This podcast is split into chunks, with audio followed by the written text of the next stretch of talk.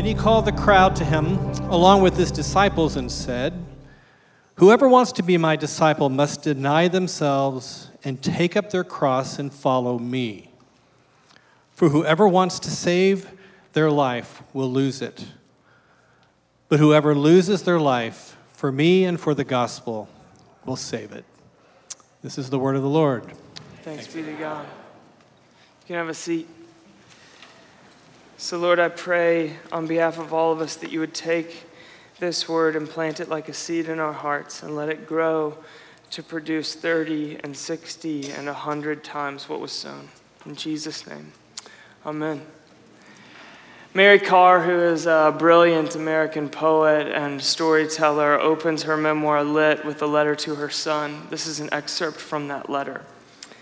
However long I've been granted sobriety, however many hours I logged in therapist's office and the confessional, I've still managed to hurt you.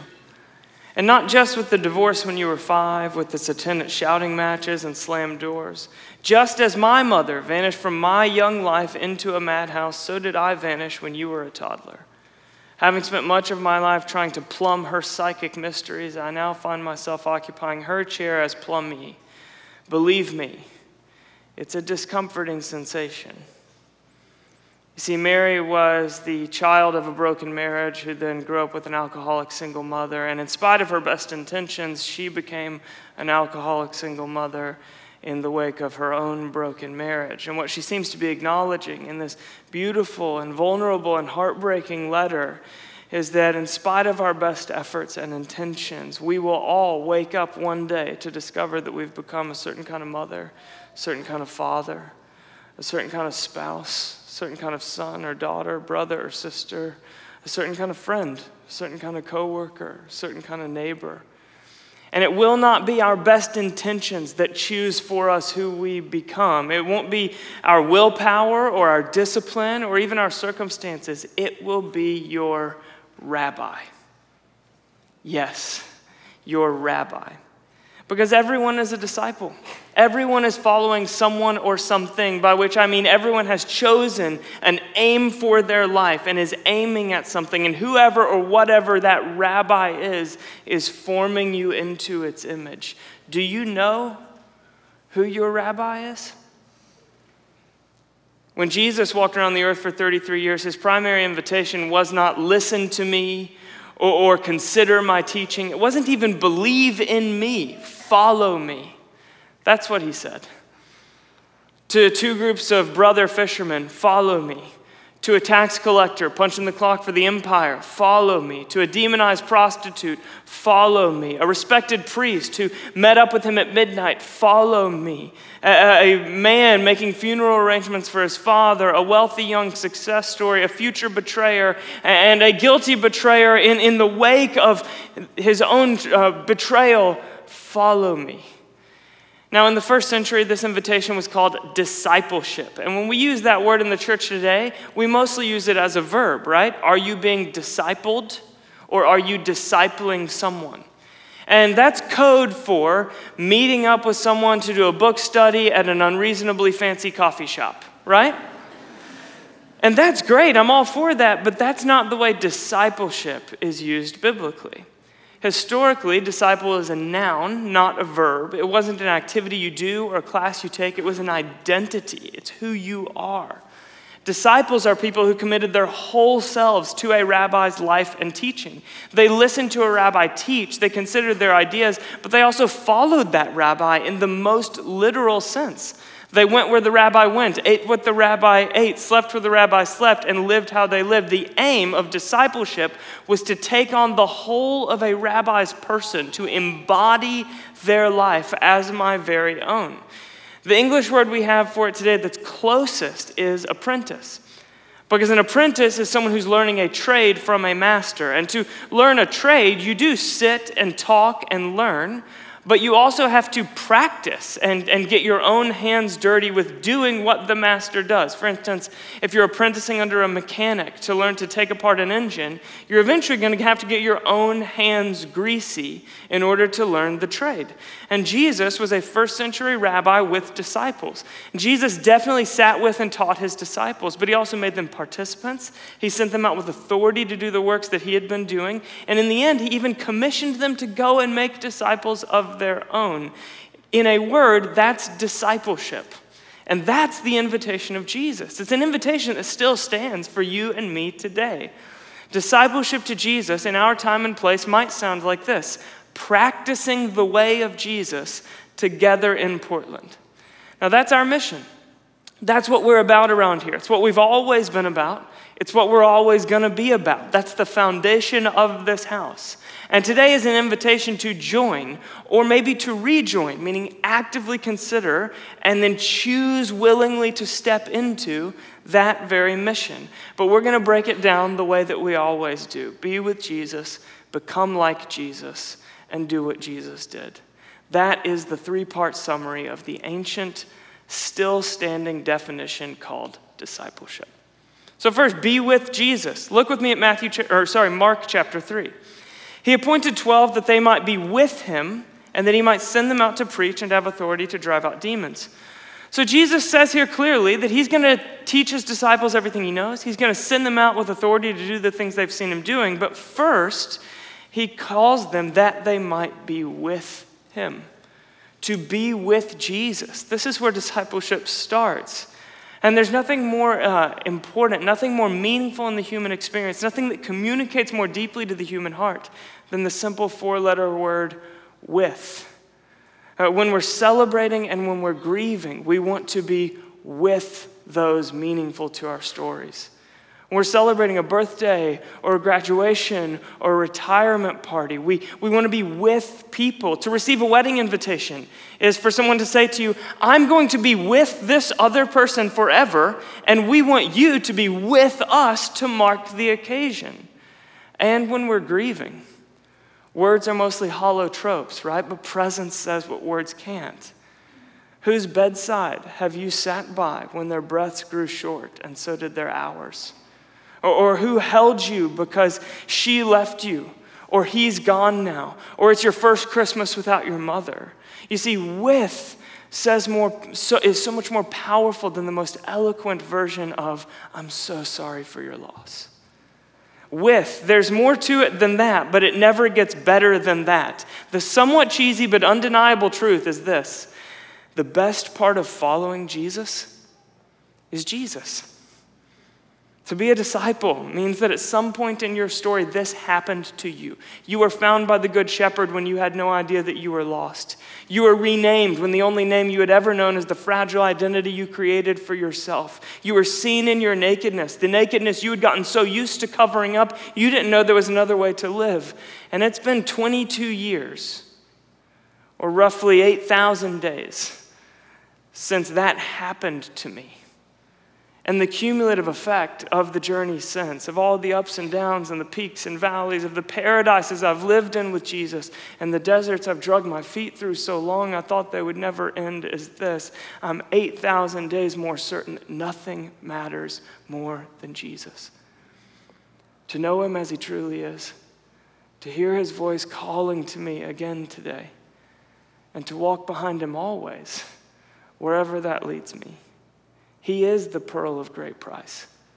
He's the treasure hidden in a field. In John 1, the disciples, the first time they see Jesus, they ask him this simple question Rabbi, where are you staying? Now, that word stay is the Greek meno, which can be translated as stay, but it can equally be translated in English and is elsewhere as remain or abide. You read, Can I be with you, Rabbi?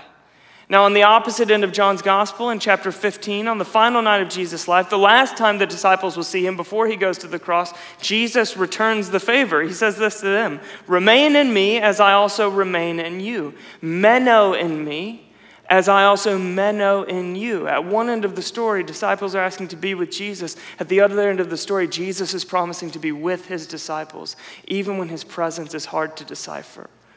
And this sets Jesus apart from every other rabbi in history up to this point is that he says to us, My commitment to you will always outrun your commitment to me.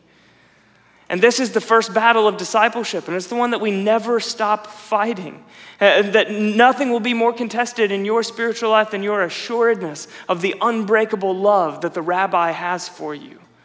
And the enemy's great ploy in your life will always be to convince you that you must earn what you've already been given or hide away in the very shame that you've already been freed from. Either one will stall you on this discipleship journey. And so Jesus prays for you and I. Uh, on that same conversation, in the last night of his life, he prays this Now, this is eternal life, that they know you, the only true God, and Jesus Christ, whom you have sent. You see, when Jesus defined eternal life, it was not first and foremost about duration, about how long we live. First, it was about relation to whom we live. Be with Jesus. See, there's so much that I don't know. But I am 8,000 days more certain of this one thing that nothing matters more than Jesus. To be with him, to know his presence here with me, and to follow him wherever that leads me however many days I get to drag my feet behind him. So sell everything you've got and buy this field because the treasure is worth more than you could ever imagine. But, of course, there is the unintended consequence. Every great offer comes with an unintended consequence, right? For instance, I have an iPhone that allows me to store contacts for anyone. But I can't call my mom on someone else's phone. Right? In fact, if the battery dies on this thing, I don't know how to get around the city that I live in, or where to find a cup of coffee, or even be able to pay for the cup of coffee if I were to come across one, right? The iPhone has given me accessibility to so many things that weren't there before, but it's also made me entirely helpless if the battery ever dies. That's the unintended consequence. And the unintended consequence of being with Jesus is that he sticks us with others. You see, Jesus' 12 closest disciples, they relationally bridged every socioeconomic, ideological, and political line that existed in first century Israel. He called blue collar workers, tax collectors, and zealots into the same inner circle. And that's beautiful for us to reflect back on the radical diversity of that group. But for those who actually got called by Jesus, they had to work through real tension in order to follow this rabbi. And so, if you're looking for a solitary, just me, my journal, and my earbuds with an Icelandic ambient playlist version of following Jesus, you will not find it on the pages of Scripture. A solo spiritual journey is a modern invention. And there's very many very legitimate grievances that have been levied against the modern church, and I understand that.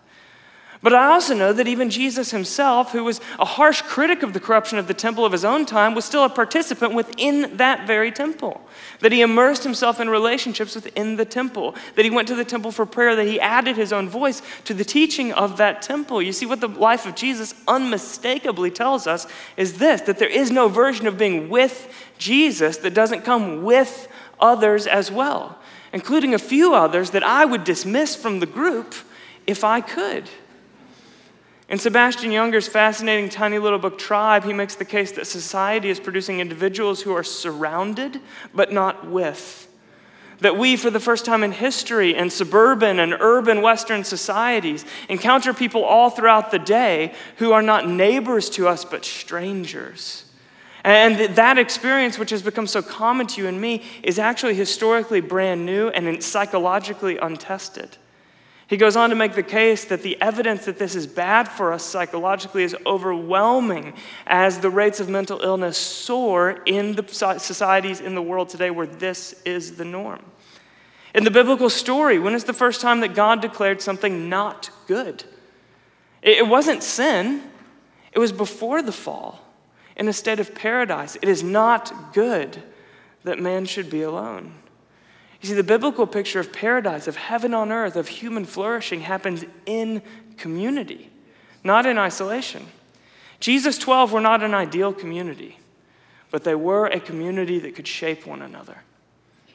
And so maybe Jesus knew what he was doing when he called them not to the pipe dream of community, but to the community that produced real tension within them so that it could shape them. And maybe Jesus still knows what he's doing when he calls us not to our handpicked ideal community, not to the pipe dream community of our imagination, but to the real community that you'll find in a place like this one. A community that you'd probably dismiss a person or two from if you could, but also a community that can shape you. You see, what can sometimes feel like an unintended consequence at first is an indescribable gift in the end. So be with Jesus.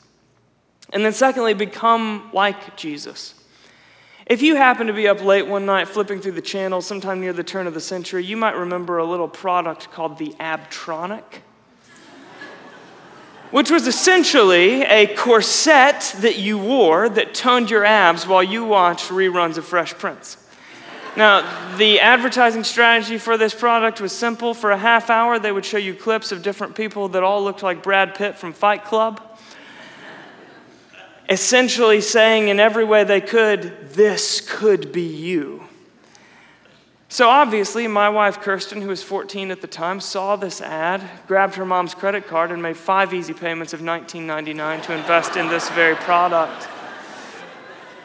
When it came in the mail, she unwrapped it with great anticipation, wore it for about 10 seconds, then had to take it off because it literally electrocutes you to make your muscles pulse. And so it became a contest among her and all of her friends, and her older brother and all of his friends who could wear it the longest. The record to this day is 30 seconds. As a result, no one began to look like Brad Pitt. But that ad, it was built on these two assumptions. First, you want washboard abs. Second, you do not want to diet and do sit ups. So they offered a shortcut. But the truth, discovered very quickly by anyone who attempted that shortcut, was this there is no quick fix solution. That the people in this infomercial did not start looking like this by wearing the Abtronic and eating deep fried starches. They did so by eating celery sticks and doing crunches. Anyone who got sucked into the purchase found that out quickly. And we live at a time in history when the church has become so much better at advertising Jesus than we have at following him. And the result are things like this the, the, recent Atlantic article titled Listening to Young Atheists, in which one person said, Christianity is something that if you really believed it, it would change your life and you would want to change the lives of others. I haven't seen too much of that. See, what he's saying is something like this the story of Jesus, if it's true, it's the greatest story ever told. The thing that makes me hesitate is the wide gap between the story and the actual practice of those who call themselves followers of Jesus. Christianity without discipleship is a hollow story. It's weightless and flimsy, something like a fairy tale or an infomercial. It might be the greatest story ever told, but until it's embodied and lived, it's hard for me to believe that it's true. Jesus' invitation was never to a shortcut. He did not offer some abtronic version of spirituality. Jesus' invitation was something more like this a broad door and a narrow way. So look back with me at our teaching text in Mark chapter 8. Jesus says this Whoever wants to be my disciple. Now, other translations read, If anyone wants to be my disciple. Jesus was a rabbi with an unusually broad door. First century discipleship worked this way. There were three levels of ancient Hebrew education. There was Beit Sefer, Beit Talmud, and Talmudim which were like high school, undergrad, and grad school in ancient Israel. Only there were way fewer schools, making this much, much more competitive. Only the best and brightest, like the summa cum laude from the most prestigious Talmudim, could even get a rabbi to look at their resume. To be a disciple was like getting accepted with a full ride to an Ivy League school, or landing the dream residency on your first day out of college, or, or being on the Forbes 30 under 30 30 list of first century Israel. And then Jesus shows up saying, If anyone wants to be my disciple, anyone? That's what he said. And his disciples included more than just the 12. There was the inner circle that was the three, then the larger group of the 12. But we also know that there's a larger group called the 72. And of course, what all the gospel writers refer to as the crowds, which would have been a much broader group of disciples of Jesus that included male and female disciples, uh, the rich and the poor, political liberals and conservatives. So the door is broad, but the way is narrow. Matthew chapter 7 For wide is the gate and broad is the road that leads to destruction, and many enter through it. But small is the gate and narrow the road that leads to life, and only a few find it. Now, the word that Jesus uses here, translated as road, is the Greek hodos, which can also be translated as way. You'll find that word over 100 times in the New Testament. 62 of them are in the Gospels, most of which come right off the lips of Jesus. So, according to Jesus, and he's remarkably clear about this, there's more than one way on offer. And there's a broad one that leads to death, while a narrow one that leads to life, which begs the question is Jesus talking about now or eternity? Like, is this about how I live today, or is this some sort of cryptic where I'm going to end up in the afterlife sort of statement? To which the answer is yes. It's both. Like it so often is with Jesus, his line dividing uh, the here and now from the, the coming and not yet is much finer than ours tends to be.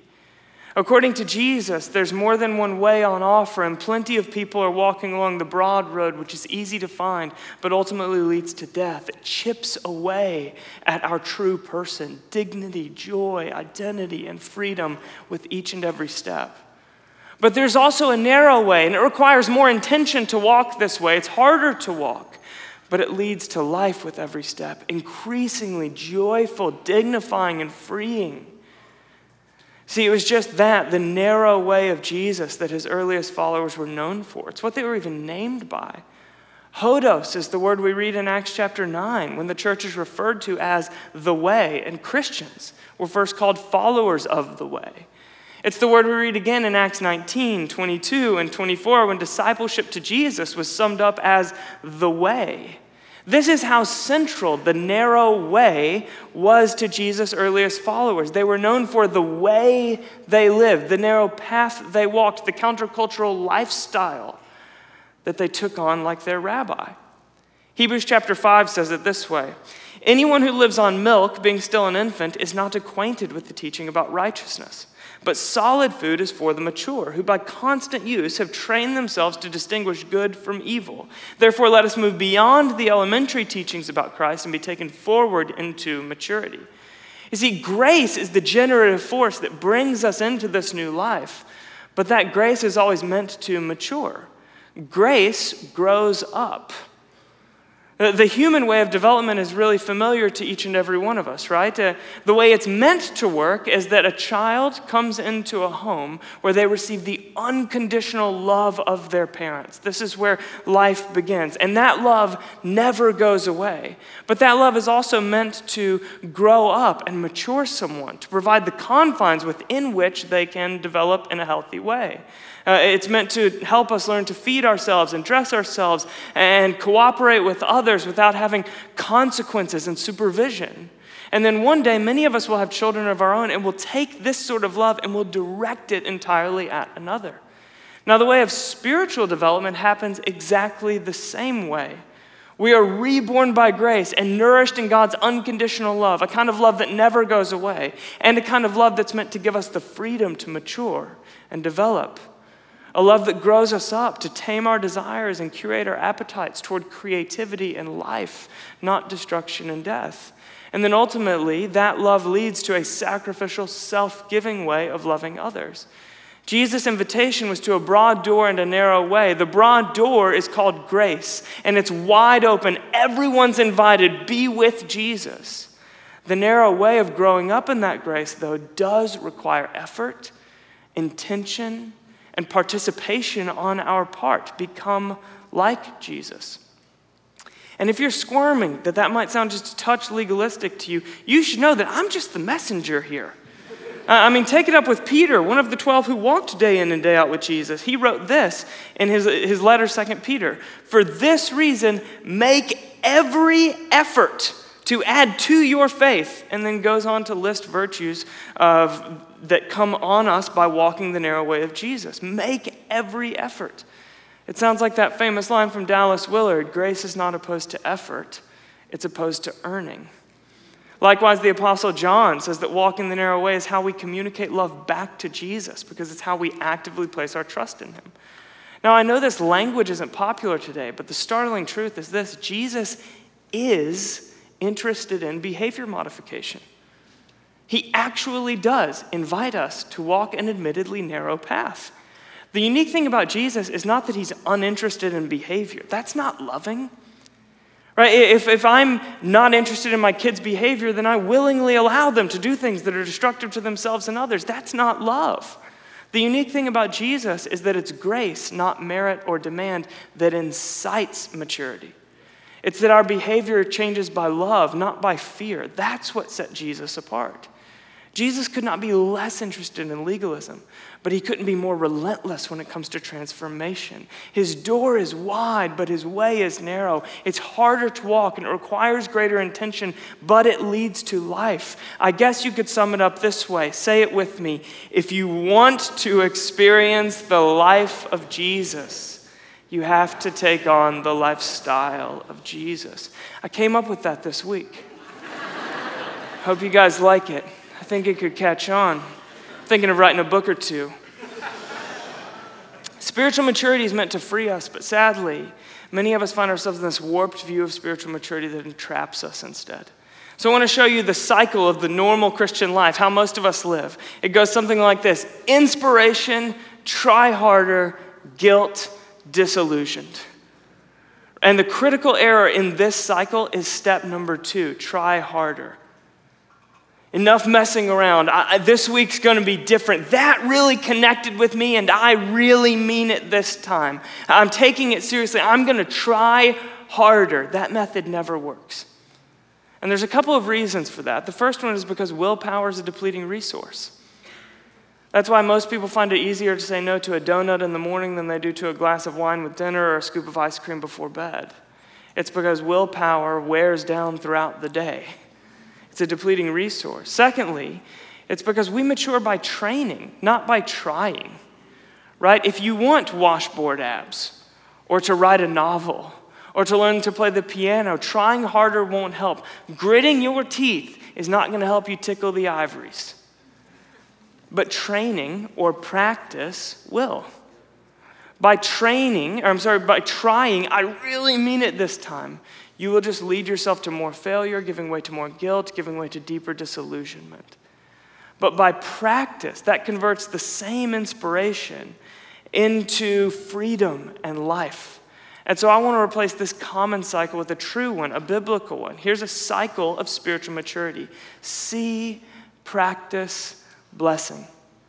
See is all about the wonders of God. It's often called revelation. Something new is discovered or seen about God, who He is, who I am, and what the good life is.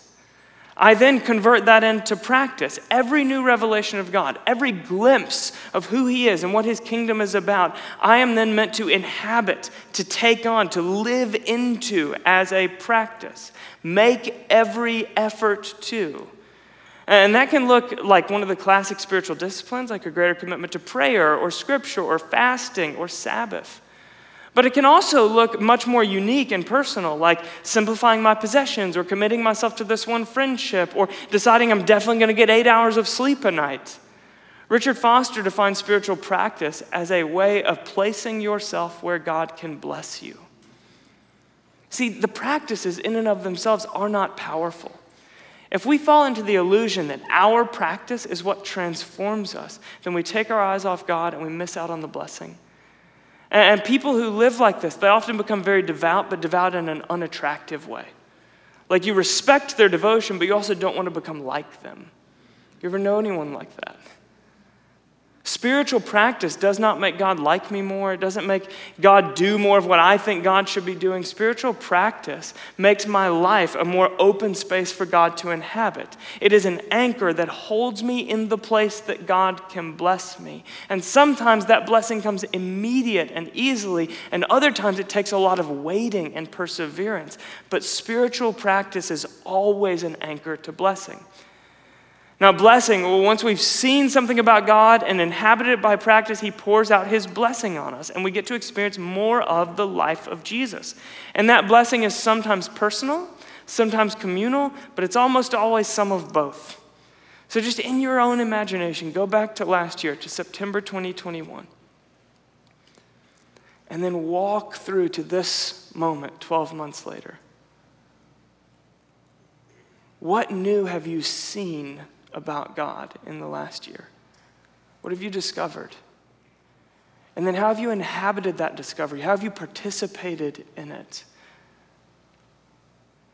And then what blessing? Meaning, what new expression or new life or new love has emerged or is emerging from that? You see, here's the best part about this, the spiritual journey is it's cyclical, not linear. And so every blessing just gives way to greater discovery, right? We see something new about God. We inhabit it with our lives. We take on more of the life of Jesus as a result. We see something new about God again. We inhabit it with our lives. We take on more of the life of Jesus as a result. And it keeps going and going and going until blessing is all that we live in forever when He makes heaven and earth one again. I love the refreshing honesty of Dallas Willard. He says this Anyone who says that it is easy to follow Jesus is a liar. He himself says the way is narrow, but nothing we forego in the cause of Christ wealth, popularity, kudos, not even our very lives can come anywhere close to the return. The price we pay to follow Jesus, whatever it might be, will acquire for us the most astounding bargain of our lives. And that's Jesus' invitation. It's a broad door, a narrow way, and the bargain of our lives. So be with Jesus, become like Jesus, and then lastly, do what Jesus did. The aim of the spiritual journey, the destination, is to become love. Look with me one more time at Mark 8. For whoever wants to save their life will lose it, but whoever loses their life for me and for the gospel will save it. You see, Jesus seems to be saying that you discover the full, free, abundant, true kind of life when you take everything you have and everything you are and turn it into a gift for others. Now, practically, there's two ways that we become a gift to others, that we become love. There's supernatural love and there's suffering love. So, first, supernatural love. I mean, there's no denying that there was a supernatural power to the way that Jesus expressed the Father's love. I mean, this guy goes around healing the terminally ill, delivering the demon possessed. The handicapped stand up and begin tap dancing with a single word from his lips. Jesus' supernatural ministry is not haphazard magic either. His miracles are signs of the inbreaking kingdom of God. And it's very, very hard, I would actually argue that it's impossible, to believe the claims of Jesus, but deny the miraculous works of Jesus. Many have tried, though. Most famously, Thomas Jefferson was quite fond of Jesus as a spiritual guru, but he wasn't buying the like supernatural healer bits. And so he took the Bible and actually just cut out every instance of a supernatural miracle from the life of Jesus, and then was left with a Bible that was so tattered it would not even hold together. You see, Jesus' teaching and his power are intertwined, they are inseparable in the biblical story. And so the question that we have to ask is how did Jesus do what he did? Where did his power come from? And one popular answer that's emerged in the last 300 years or so of church history is this it's because he was the Son of God. Uh, the, the miracles of Jesus are proof that he was God's Son. They're proof to validate the truth claims of his teaching, which makes sense, right? The only problem with that idea is it's not the biblical understanding, and it's not the historic position of the Christian church. The biblical teaching is everything Jesus did came by the power of the Holy Spirit. Before his baptism, when all three synoptic gospels say the Spirit descended on him, Jesus did not utter a word of teaching or work a single miracle. After his baptism, the power of God is flowing out of him in every variety, all that came from this one source. Then the Spirit descended on him. And the historic position of the Christian church has been the same that if you reach as far back in history as you can to those earliest followers and those very first councils, the consensus was Jesus' power came through the, through the Holy Spirit. And the reason that matters for us is because near the end of Jesus' life, he started talking a whole lot about leaving and sending. I'm going away, but it's for your good because I'm sending you my spirit. In John 14, he even went so far as to say, You're going to do even greater things than you've seen me doing. And then in John 20, he appears to his disciples in resurrected form, breathes on them, and says, Receive the Holy Spirit. And the remainder of the New Testament from that point is mostly just ordinary people doing the same stuff Jesus did. The apostles are speaking words of knowledge. They're casting out demons. They're healing diseases. They're praying open prison cells. It's ordinary people filled with the Spirit of Jesus doing the works of Jesus. We are a supernatural people. And discipleship is the journey of discovering and embodying that power. Teresa of Avila said, Christ has no body now but yours. Go out and be Christ's body to the world. And that's our call as a community of disciples in the city of Portland is to be his incarnated person, his presence collectively in the way that we live in this place. Now that being said, the most profound use of Christ's body was not opening the eyes of the blind or preaching to the masses or cleansing the leper. The most profound act of love was not when Jesus revealed God's uh, person by doing, it's when he revealed God's person by suffering. So there's also suffering love. Greater love has no one than this to lay down one's life for one's friends. Sister Agnes Kunz, uh, inspired by Mother Teresa, moved into an Indian leper colony and taught the women there to weave.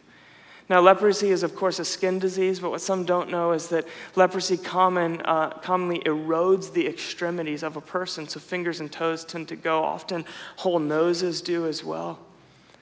And then one day, Mel Murray, who is a fashion designer of, of the brand Join, which is a maker of like fine accessories that get sold in Western boutiques but does fair trade work in the Eastern world, walked into Sister Agnes Kunz's textile factory looking for a particular fabric. And these are her own words of what she encountered there. They were completely cast out with no rights. But inside the community, they were making beautiful things with their hands, though some of them were weaving with six or seven digits missing. Outside the door of their community, they had no value, but inside, they were incredibly valuable. And then Mel began to visit this textile shop frequently, not for her business, but for her soul. Because what she discovered quickly was that these, these men and women living on this, among these people working this job, they did not need her business. She needed their presence. Because it was among them that she met and discovered more of Jesus. See, the scandal of the early church was that they defined people by personhood, not by usefulness. And that was brand new in human history. The Greco Roman world took those who were unuseful to society and cast them outside the city gate. That was the leper, but it was also the, the sick and the widow and the orphan and the houseless. They banned them from participation in the society. We've removed the sting and made it much more subtle, but we still order our society by usefulness today. In the modern world, we toss aside the easily overlooked or the not immediately useful. We unconsciously pursue self promotion and self fulfillment, not suffering love. And that's because suffering love tends to make no obvious impact. Suffering love does not win me an immediate return on investment. There is no big splash. There is no great story or bow to tie on the end of my sacrifice. Sister Agnes did not impact the culture. She set a table in the middle of an Indian village so that anyone who want might come and taste. And that's what the church is called to become a taste. Set a table in the middle of Portland that anyone who want might come and taste. And here's what we discover when we live that way is the self-fulfillment and the whole life that we might pursue in every other place is given to us as we give ourselves away. For whoever wants to save their life will lose it. But whoever loses their life for me and my gospel, they'll save it. Christ has no body now but yours. So go out and be Christ's body to the world. That is a commissioning that includes supernatural power and suffering love. And as the years of your one brief life fade, what will matter most profoundly is not your work or your accomplishments or your reputation or your perception. All of that matters. But what will matter most is how you love the people you get to live your days alongside. All of our stories one day get weighed on the scale of love. And so, what in your life right now becomes weightier on that scale? And what becomes lighter? Do your best to live today accordingly. That's how you do what Jesus did. See, the aim of our spiritual formation, it's not personal peace or a life of balance or an unworried mind or an uncluttered soul, not as an end in itself. The aim is to become a gift of love to others, to be poured out like a drink offering, in the language of Paul. Spiritual formation is always for the sake of others. And something I've been personally challenged by and reflecting on a lot lately is this that to paraphrase one writer, we tend to try to change our circumstances to avoid changing our character. Don't you find that we're forever future oriented, always imagining a preferred set of circumstances within which we can flourish? Right? When I graduate, when I get through this busy season, when I get through this season of parenting, when I get married, or when I move to a different city, or when I move to a different neighborhood in the same city, or when I move to a different home in the same neighborhood, or, when I am able to cut back on my work schedule to just four days a week, or when I'm able to go back to work. There's always some future set of circumstances that we're tinkering with in our life where we can flourish. But what I've been challenged by, and what discipleship to Jesus looks like to me right now is to walk through the temptation to play with my circumstances to the character that lives underneath those circumstances. Can I love? Selflessly love my family members and my coworkers and my Bridgetown community and the neighbors on my block and the parents of the other kids uh, at my kids' school at drop off and pick up, and the people that I serve alongside downtown, can I love them right now the way Jesus loves them in the imperfect, always less than ideal set of circumstances that is my life? And my hope and my real belief is that if that's the question that I keep up front in my prayerful mind, then I can become aware of Jesus with me here and now. And I can become more like Jesus in the conditions of my life just as they are. And I can even do what Jesus did in the course of stressful work weeks and spousal disagreements and Thursday mornings when I didn't get enough sleep last night.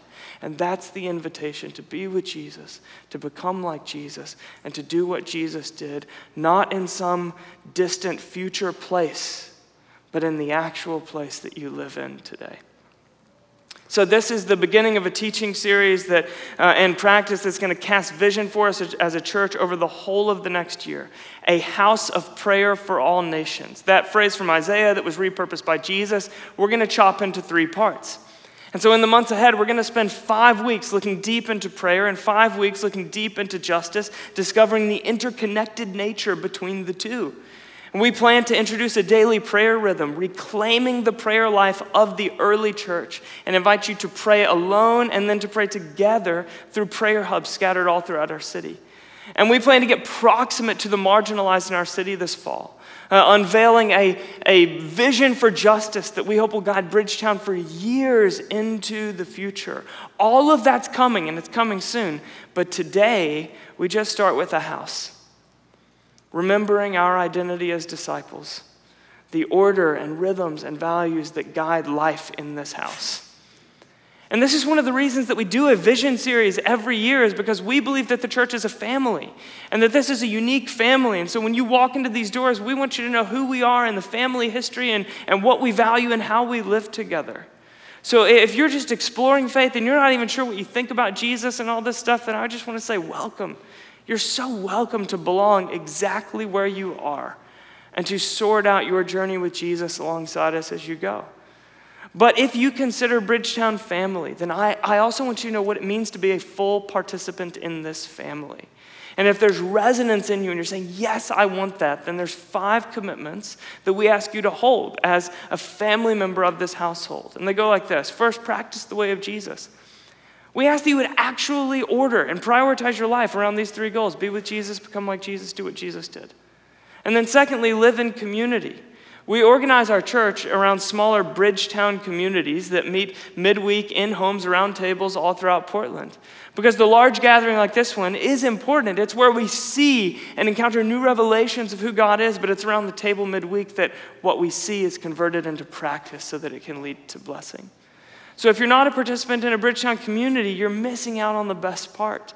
The way in comes through community basics. Of course, we run three times a year. It's coming up soon. More on that in just a second. If you're already in a Bridgetown community, then every fall we ask for you to reevaluate and recommit yourself to the way of Jesus with those few people. Third, gather on Sundays. We actually ask that you prioritize the Sunday worship gathering as a committed rhythm in your life. And I know you're going to travel and all that stuff, and that's great. Hope you have an awesome time. But when you're here in the city, we ask that you would make gathering together a committed rhythm because we actually believe we're formed by coming together. We are one church that has three gatherings. There's 9 and 11 a.m. right here on the east side, and we also meet at 5 p.m. downtown on Sunday evenings. Fourth, serve. Most of what we do around here is volunteer run. It takes all hands on deck to be the church. But in particular, I want to make sure that we reclaim the full breadth of that word service. So when I say serve, I'm talking about one of our serving teams here within Bridgetown Church or one of our justice and mercy partners in the city of Portland. So if you don't find yourself serving in one of those two spaces, the hope is that at the end of this vision series you will be. And if you are serving, thank you so much. Deeply grateful.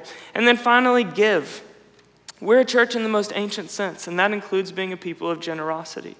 We exist entirely, everything we do on the generosity of this family, and we give away 10% of every dollar given here to our justice and mercy partners so kingdom work can happen throughout the city.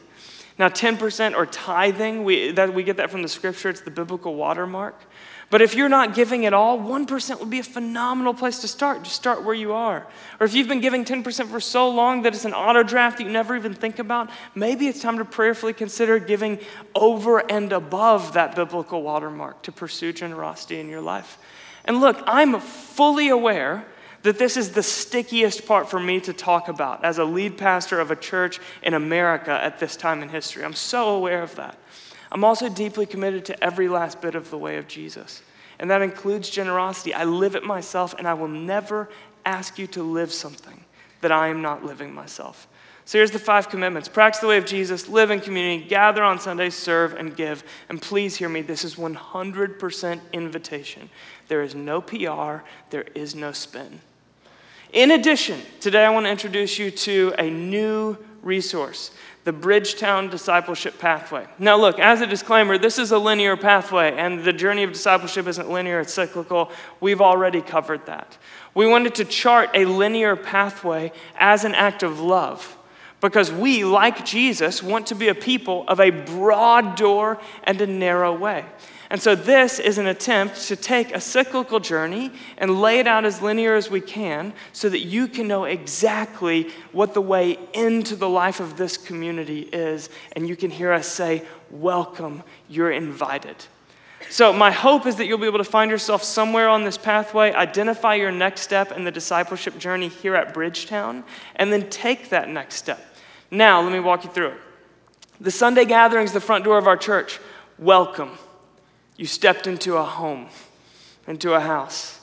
And we want you to know who we are and who our rabbi is. So, Bridgetown Basics is an informal, low commitment course that we're offering beginning this year every month to introduce you to who we are as a church and what it means to make this house a home. Alpha is an introduction to our rabbi, to Jesus, for those who are considering Jesus for the first time or reconsidering Jesus. Uh, and then, if you're somewhere in that welcome space, my invitation to you today is to take a next step in to make this place home.